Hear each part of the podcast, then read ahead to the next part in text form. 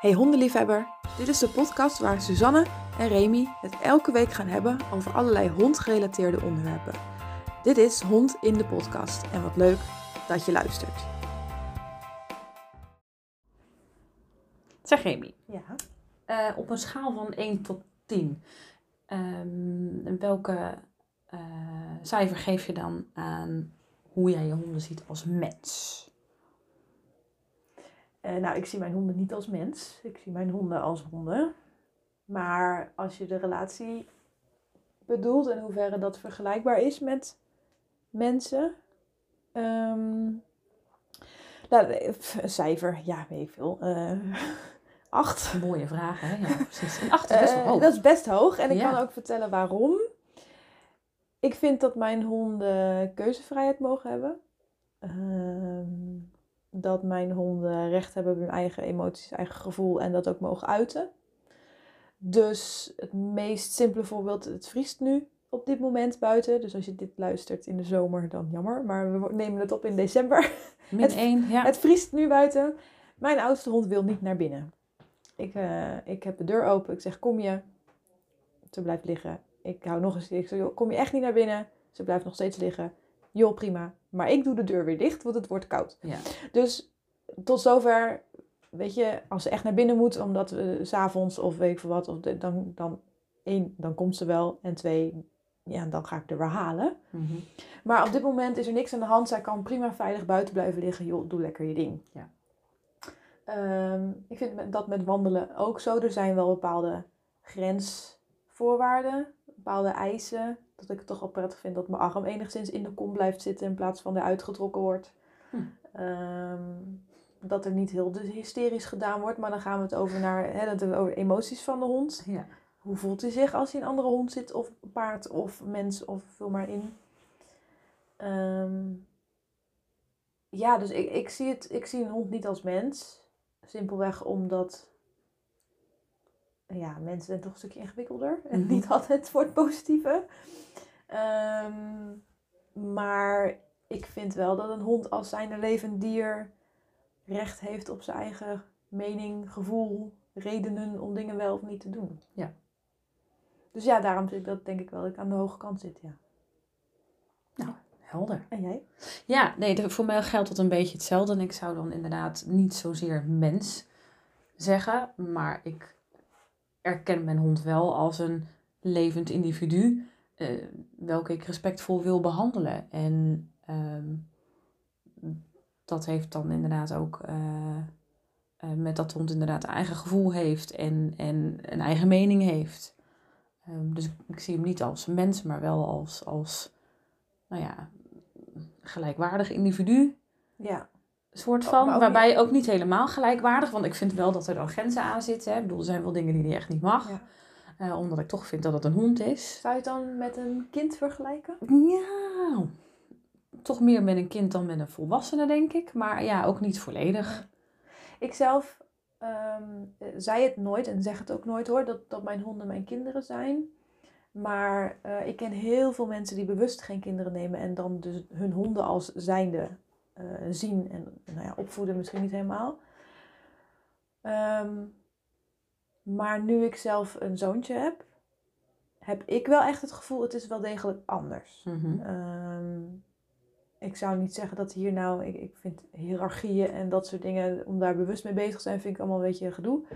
Maar als ik op een schaal van wie is er meer belangrijk dan de ander, dat is gevaarlijk hè, om te zeggen. Ja. Maar dan gaat mijn zoontje toch echt voor voor de honden. Ja, Eh, dat heeft simpelweg met een stukje ehm, levensduur te maken. Mhm. Een stukje met, joh, mijn zoontje is mijn eigen bloed, mijn eigen kind. ja, En ja, dan is een hond toch ook echt maar gewoon een hond. Ja. Ehm, maar dat betekent dus niet dat die hond maar gewoon aan de kant geschoven moet worden. Want dat is dan weer helemaal de andere kant van het verhaal. ja. Maar dat hij wel degelijk ehm, zichzelf mag uiten. Dat hij bijvoorbeeld mijn zoon nu denkt, joh, je bent echt te veel in mijn space. Ga eens weg. Ja. En ja, daar moeten we dan begeleiding in hebben. Mhm. Want zowel kinderen als honden ehm, hebben die begeleiding nodig. ik had met Ivy de afspraak, vind ik dan, hè, want het is natuurlijk een eenzijdige afspraak, want ik heb hem gemaakt en die leg ik Ivy op. Heeft ze niet een pootje, handtekening met een pootje zo erop Ja, gegeven? op modder die afdruk zo. Ja. Ehm, dat zij van mij op de bank mocht en mag, eh, als niemand daar last van heeft. Ja. Dus ik vind het gezellig als ze op de bank komt liggen. En ik vind het gezellig als ze bij me komt liggen. En ik vind het als dat een fijne lichtplaats is voor haar, dan vind ik dat prima. Weet je, ik vind dan ook, het is ook haar huis. Zij moet zich ook prettig voelen. Ja. Eh, en ik vind het onzin om haar alleen maar op de grond te laten liggen, alleen maar omdat het een hond is. Ja. Ehm, dus in zoverre mag ze van mij op de bank en ik vind dat gezellig. Maar als ze bijvoorbeeld een verjaardag hebben met allemaal visite, ehm, ja, weet je, dan vraag ik wel aan Ivy, eh, of dan stuur ik ze van de bank af op het moment dat visite daar wil zitten. Ja. Eh, dus, eh, nou ja, tot zover de... Ik heb dat al iets, ik heb dat al iets minder. Maar goed, mijn hu- huis is ook iets voller met honden. Eh ligt ook wel heel erg aan wie er op bezoek komt. Maar Nou ja, zolang anderen geen last van hebben. Hè? Ja, dus zijn we met z'n tweeën, wel- als een vriendin komt koffie drinken ja. bijvoorbeeld, en ze zit dan bij ons op de bank, dan denk ik, ja, prima. Nou ja, goed. Weet je, dan mag ze ook gewoon op de bank. Ja, ja, ik heb het wel zo dat, dat, dat er dan mensen komen en dat de hond gewoon op de bank ligt op hoekje 1 en de Mhm. andere persoon zit in hoekje 2, Ja. zeg maar. Ja. Eh, en dat ik dan een stoel erbij pak. Dus dan ga ik al expres denken, weet je, de bank is vol, ik pak een stoel. Maar dat maakt ja. mij echt geen ene reet uit Nee, of ik dan op de bank ga zitten of op die stoel ga zitten. Ja. En ik denk dan, ach, je ligt daar lekker, blijf maar liggen. Oh ja, ik zou dan niet een stoel erbij Nee, dat is wat ik bedoel. Ja, ik ben dan ja. wel een beetje erger misschien. Ehm, maar ik moet ook eerlijk zeggen, het ligt ook wel een beetje aan wie dat is. Ja, Eh, aan bezoek, maar ook Mhm. welke hond ligt daar. Want als ik weet, die hond vindt misschien eh, bezoek spannend, dan ben ik al lang blij dat ze rustig ligt in plaats van andere gekke dingen doet. ja. Ik heb ook wel eens dat er echt bezoek komt waarvan ik weet dat heeft niks met honden, die mensen dan. Mhm. Dan gaan mijn honden naar de tuin. Ja. Dus dan accepteer ik niet dat die mensen maar gewoon bedolven worden onder Nee, een kudde precies. huskies, zeg maar. Ja. Dan gaan mijn honden naar buiten. Ja. Dus het is, ik vind wel, maar goed, dat vind ik zelf. Of het echt zo is, weet ik niet, dat ik daar een realistisch beeld bij is. Ja. Dat het niet doorschiet. Ehm, maar ja, soms als mijn hond lekker ligt en eh, dan denk ik, nou, dan ga ik wel op de stoel zitten. Ja. Ik heb ook wel eens een foto gehad dat heel de bank vol lag. De stoelen lagen ook vol, alleen de bench was leeg. Dat ik dan een foto maakte en zeg, nou, zal ik maar in, in de in de bench gaan zitten? Ja. Ja, nee, dat, dan natuurlijk niet. Dan wordt er wel plek gemaakt. Maar ehm, ja, ik, weet je, en ik denk zolang je het een beetje allemaal prima vindt en er ontstaan geen gedragsproblemen bij, hè, zolang je inderdaad je hond ligt op de bank en hij en als jij zegt van, joh, ik zou het toch wel fijn vinden dat je er even af wil, dat hij dat dan ook doet, ehm, dan is er denk ik niks aan de hand. Ken jij echt mensen die, die hun honden echt, echt zien als kinderen? Die dan ook gewoon echt zeggen, nee, maar dit is mijn kind. Ja, die ken ik wel, ja. En merk je daar nog bijzonderheden bij, als in dat die honden zich dan dus anders gaan gedragen? Of dat daar wat, wat eh, scheve relaties uitkomen? Of- Nee, nee, nee ik, ik, niet bij de mensen die ik ken. Maar ehm, ik heb het wel ehm, gehoord en dat, dat kan ik ook wel invullen. Dat mensen dan ineens een stuk slechter zijn in het lezen van honddingen. En wat ik daarmee bedoel is dat er dan eh, lichaamstaal echt wordt geïnterpreteerd als zijnde een menselijk iets. Hè? Dus als je nou, eh, je bek aflikken, Mhm. nou, die heeft vast lekker gegeten. Eh reu die op een andere reu gaat rijden. Ja, Mhm. mijn hond is homo. Ja, precies. Mijn, homo. mijn hond is homoseksueel, omdat hij op een reu rijdt. Hè? Ja, Ehm, of eh, het ontbloten van tanden. Oh, kijk eens hoe leuk die lacht. ja. Dus dan ga je wel richting... ehm, dan is er zo- zo'n berg van liefde. Vanuit de mens naar de hond toe dan. Hè? Tenminste, ik interpreteer dat maar even zo. ja. Ehm, waar dat dan vandaan komt, dat maakt niet zo heel veel uit. Maar er is dan echt een gebrek aan kennis, ja. aan wetenschap. Aan, ja, ja. En zolang het goed gaat, is er natuurlijk niks aan de hand. Hè? Goed, soms is er niks aan de hand en er is wel degelijk wat aan de hand, alleen zien mensen dat niet. Dat heb je ook nog. Alleen op het moment dat er dan wel degelijk problemen ontstaan, dan herkennen mensen dat of niet, of ze hebben geen flauw benul wat ze ermee moeten. Mhm. Want als ze denken, oh kijk, hij lacht lief. Ah, er komt een kind op bezoek. Oh kijk, hij, hij vindt je Oh, leuk hij het lacht naar je. En Ja. vervolgens bijt die hond een kind in zijn gezicht. Ja. Terwijl je dat dus mijlenver had kunnen zien aankomen, omdat hij gewoon gigantische tanden aan het ontbloten was. Ja. Dus dan heb je wel dat het echt wel een gevaarlijke situatie oplevert. Dat honden vermenselijkt worden. ik denk dat het ook vaak in emoties zit dat mensen menen emoties te zien bij de hond die misschien niet, niet zo zijn. Hè? Dat op het moment Ja. dat de hond weggestuurd wordt of iets dergelijks, of dat iets niet mag, dat ze dan zeggen: Ah, wat zielig. En kijk, nou is hij verdrietig. Of Ja. eh, hij is echt, eh, nou, hè, de, Ja, Dat ja, ik, ik heb het wel zo dat ik natuurlijk eh, heel veel van mijn werk betreft eigenlijk gewoon informeren. Ja. Ik, we zijn, ik ben meer aan het praten met mijn cliënten, cursisten, dan dat we daar daadwerkelijk echt aan het trainen zijn. En stress is bijvoorbeeld eentje die komt dan heel vaak naar boven. Dat ik op het moment dat ik stresssignalen benoem, dus dat zijn lichaamstaal waarvan je kunt aanzien dat een hond iets eh, niet prettig vindt. Mhm.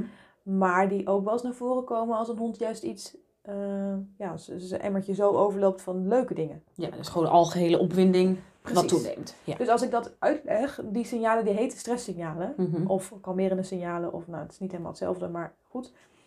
Zodra mensen het woord stress horen, dan, oh ja, wat zielig. Ja, precies. Nee, nee, nee, rustig aan. niet Zo met- bedoelde ik niet. Niet meteen de conclusies trekken. Ehm, want kijk maar eens naar honden die een behendigheidswedstrijd gaan doen. Of gewoon überhaupt een training. Of flyball is ook zo'n sport waar heel veel adrenaline bij vrijkomt. Ja. Denk maar dat die honden stresssignalen laten zien. Zeker. En dat is niet omdat ze niet dat willen, maar juist omdat ze het heel graag willen. Ja. Ehm, en dan denken we al heel snel van, oh stress, wat zielig. Want in onze mensenmaatschappij is stress natuurlijk ook En heeft een hele negatieve een hele lading. negatieve lading. Ja. Maar goed, dus ja. ehm, en ik denk ook wel dat het omgaan met honden ehm, en hoe je daarnaar kijkt, ook wel te maken heeft met je eigen intrinsieke motivatie richting dieren. Ja. Want je merkt daarin nu, zeker nu ehm, trainingsmethodieken wat meer onder vergrootglazen liggen. Mhm. Als in, je- het wordt bijna gekaderd in positieve trainen, gebalanceerde training. Eh, nou, trainen met aversies, die marketing, die werkt niet zo goed. Dus dat doen we dan niet. Maar ehm, of je werkt met voertjes, of je werkt met correcties, of je werkt, werkt met een beetje van allebei. In ieder geval, er, er, er zit zoveel, op dit moment zoveel aanbod. Ja. En het ene is heel erg gestaafd op geen dwang, helemaal niks pushen, geen druk, alleen maar een goede relatie van je hond en dan komt het wel. En de andere is, eh, het andere uiteinde is, je hond moet het maar gewoon doen. Ja. Hij moet maar gewoon volgen omdat jij het zegt. Ja. En ik denk dat eh, er zijn hondeneigenaren die hebben nog geen idee waar hun op die, nou ja, laten we het een meetlat noemen. Eh, Mhm. Links heb je het ene uiterste en rechts het andere stuit en dan ergens het midden zit, wat ik doe misschien wel, ik weet het niet. Ja. Ehm, dat hondeneigenaren die een nieuwe hond hebben, die weten nog niet zo goed waar ze op die meetlat passen. En dan zijn ze nog heel erg gevoelig voor informeren, voor ehm, ja, kennis Mhm. op de hoogte brengen. En dan komt het stukje, voel je je er prettig bij of niet? Ja. En dan kan iemand jou wel tegen jou zeggen, joh, het is zo en zo. Maar als jij in jou het gevoel hebt, ja, maar hier klopt iets niet. Ja. En het kan even goed zo zijn als je met voertjes werkt. en Dat jij zelf het gevoel hebt, ja, maar moet hij dat nou echt nu voor voer doen? Ja. Kijk, wij kunnen wel zeggen ja. Maar als jij intern zoiets hebt van, ja, maar iets klopt hier niet. Dan is dat met geen enkele, goed, met weinig informatie te veranderen. En heeft Mhm. dat gewoon met je eigen morele kompas te maken. Ja. Met hoe kijk jij naar een hond als dier zijnde? Ja. Ehm, en doe je dat op een humanistische manier? Oftewel, nou ja, je vergelijkt hem bijna met een mens en het, het gewoon een surrogaat mens en eh, kind. Ja. Hè? Dan zul je je voorstellen dat de hele omgang heel anders is dan wanneer je, nou, laten we het, een, een heersende mentaliteit hebt. Dus dat je gewoon echt genot haalt uit het controleren van je hond. Ja. Het stukje, hij moet het maar gewoon doen. En het is niet zwart-wit, hè? Want wij hadden het hier van, voordat we deze podcast gingen starten, hadden we het al over. En dan heb je een hele lijst met attitudes als je in de literatuur gaat kijken. Hoe je naar dieren kunt kijken, hoe je houding is tegenover dieren. En het is er nooit maar één. Want als we het over heersend hebben, dan klinkt dat heel erg Negatief. Heel negatief, ja. Heb ik ook wel trekjes dat ik dat, ik dat heb. Dat ik heersend, een heersende houding heb tegenover mijn hond. Want, en dan heeft het niet zozeer te maken met dat ik vind dat hij het moet doen, maar dat ik genot haal uit de controle die ik heb over hem. Ja. Dat als ik dan eens denk, joh, ik ga, ik ga eens met mijn hond op het marktplein oefenen. En al die mensen kijken naar me en het gaat supergoed. Dat geeft je een goed gevoel. Nou, daar word ik wel trots van. Ja, Ja. zeker. Eh, denk maar meedoen aan wedstrijden. Terwijl het tegenovergestelde ook waar is. Dat als je ergens bent met je hond en je weet dat veel mensen kijken en je probeert iets en hij doet het dan niet, dan voel je je wat minder trots. Dan voel je je Ja. toch een beetje gekrenkt in je Dus- ego. Het, het, het- ja, het is daarin nooit zwart-wit. Ik denk Nee. ook dat het heel erg... Maar ik merk wel dat ik in de loop der jaren wel meer gegaan ben van mijn hond moet zit af dit kunnen, naar we gaan gewoon lekker samenleven. Ja. En daarnaast doen we een sport. Ja. Ehm, maar als je echt dus in jouw, alles in jouw lijf van mening bent dat ehm, een hond een kind is, of een hond is maar gewoon een hond, of misschien nog wel minder dan dat, ja, dan, dan is geen trainingsmethode daar, of geen informatie, geen, is daar tegen opgebotst. Nee. En dan denk ik ook dat je gewoon moet zoeken wat bij je past. Maar goed, als we het dan over vermenselijke blijven hebben. ehm, ik denk dat het ook wel gevaar kan. Nou ja, ja. Dat er een gevaar in zit, moet ik eigenlijk zeggen. Mhm. Ehm, omdat je dan blind kunt zijn voor, wat ik al zei, het verkeerd interpreteren van lichaamstaal.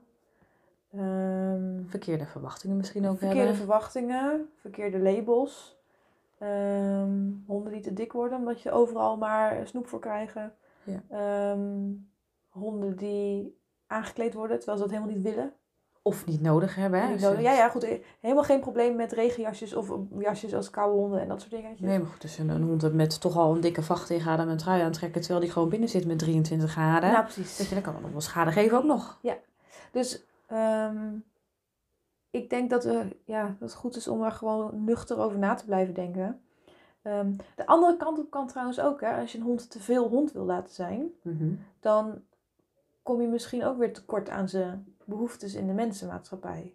Want als ik, of nou ja, de, hond, de behoeftes van de hond niet dan, maar de verwachtingen die mensen hebben. Want als ik mijn honden gewoon los laat lopen, Komen ze onder een auto. komen ze misschien onder een auto. Of de buren hebben geen konijn meer. Mhm.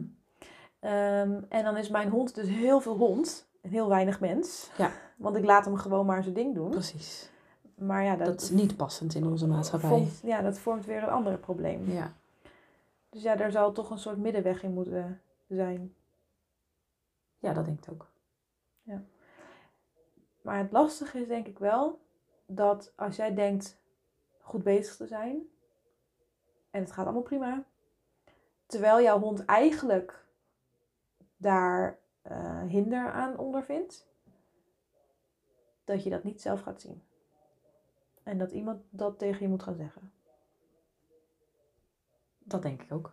Want, ja, want als je zelf denkt goed bezig zijn, ga je niet op zoek naar... Nee, eh, weet je, want hè, vaak is dat al vanuit, het, het, eh, van iemand, vanuit iemands beste wil, zeg maar. Ja. Vanuit de beste bedoelingen. Dus die zullen dat niet gaan zien. Conclusie. Ja, dus nou, ehm vermenselijke antropomorfisme, als je het echt wil eh, weten, ehm, is niet meteen heel erg, vind ik. Hè? Zolang alles prima is en er is niks aan de hand. Er ontstaan geen problemen door. Nee. Nee. Maar ik denk wel dat het waakzaam is om te blijven beseffen dat een hond wel degelijk een ander diersoort is dan de mens. En dat daar dus ook andere lichaamstaal en andere behoeftes bij horen. Ja. Ehm, heb je het idee dat je niet zeker weet of het oké is of niet, dan kan het geen kwaad om gewoon eens iemand ehm, met een schone lei zeg maar, te laten meekijken. Mhm. Om je te vertellen of je te veel vermenselijkt of niet. Ja. ja. Maar we hoeven ook niet door te schieten en de hond alleen maar hond te laten zijn. Nee. Ik denk namelijk dat het domesticatieproces er echt wel voor gezorgd heeft dat honden wel een beetje op ons zijn gaan lijken. Nou ja, in elk geval goed eh, onderdeel zijn van ons, ons gezin, van ons huishouden. Wist je trouwens dat als je honden vergelijkt met wolven, dat honden spieren hebben boven hun wenkbrauwen, zodat ze ook echt, zeg maar, treurig of eh dat ze kunnen fronsen. Ja, ja, ja. Dat kunnen wolven niet. Nee, dat is een evolutie van de domesticatie. Dat is dan, eh, dus ja, allemaal zodat wij ze beter kunnen lezen. Interpreteren. Denk ja, het wel, dus- ja. Ehm, bedankt voor het luisteren weer. Heb je vragen, opmerkingen, suggesties of klachten. Het is hetzelfde riedeltje dat ik elke keer herhaal. Ehm, mag je mailen naar podcast.silverlinings.nl We horen heel graag wat jullie ervan vinden. Eh, en tot, uh, tot de volgende aflevering weer.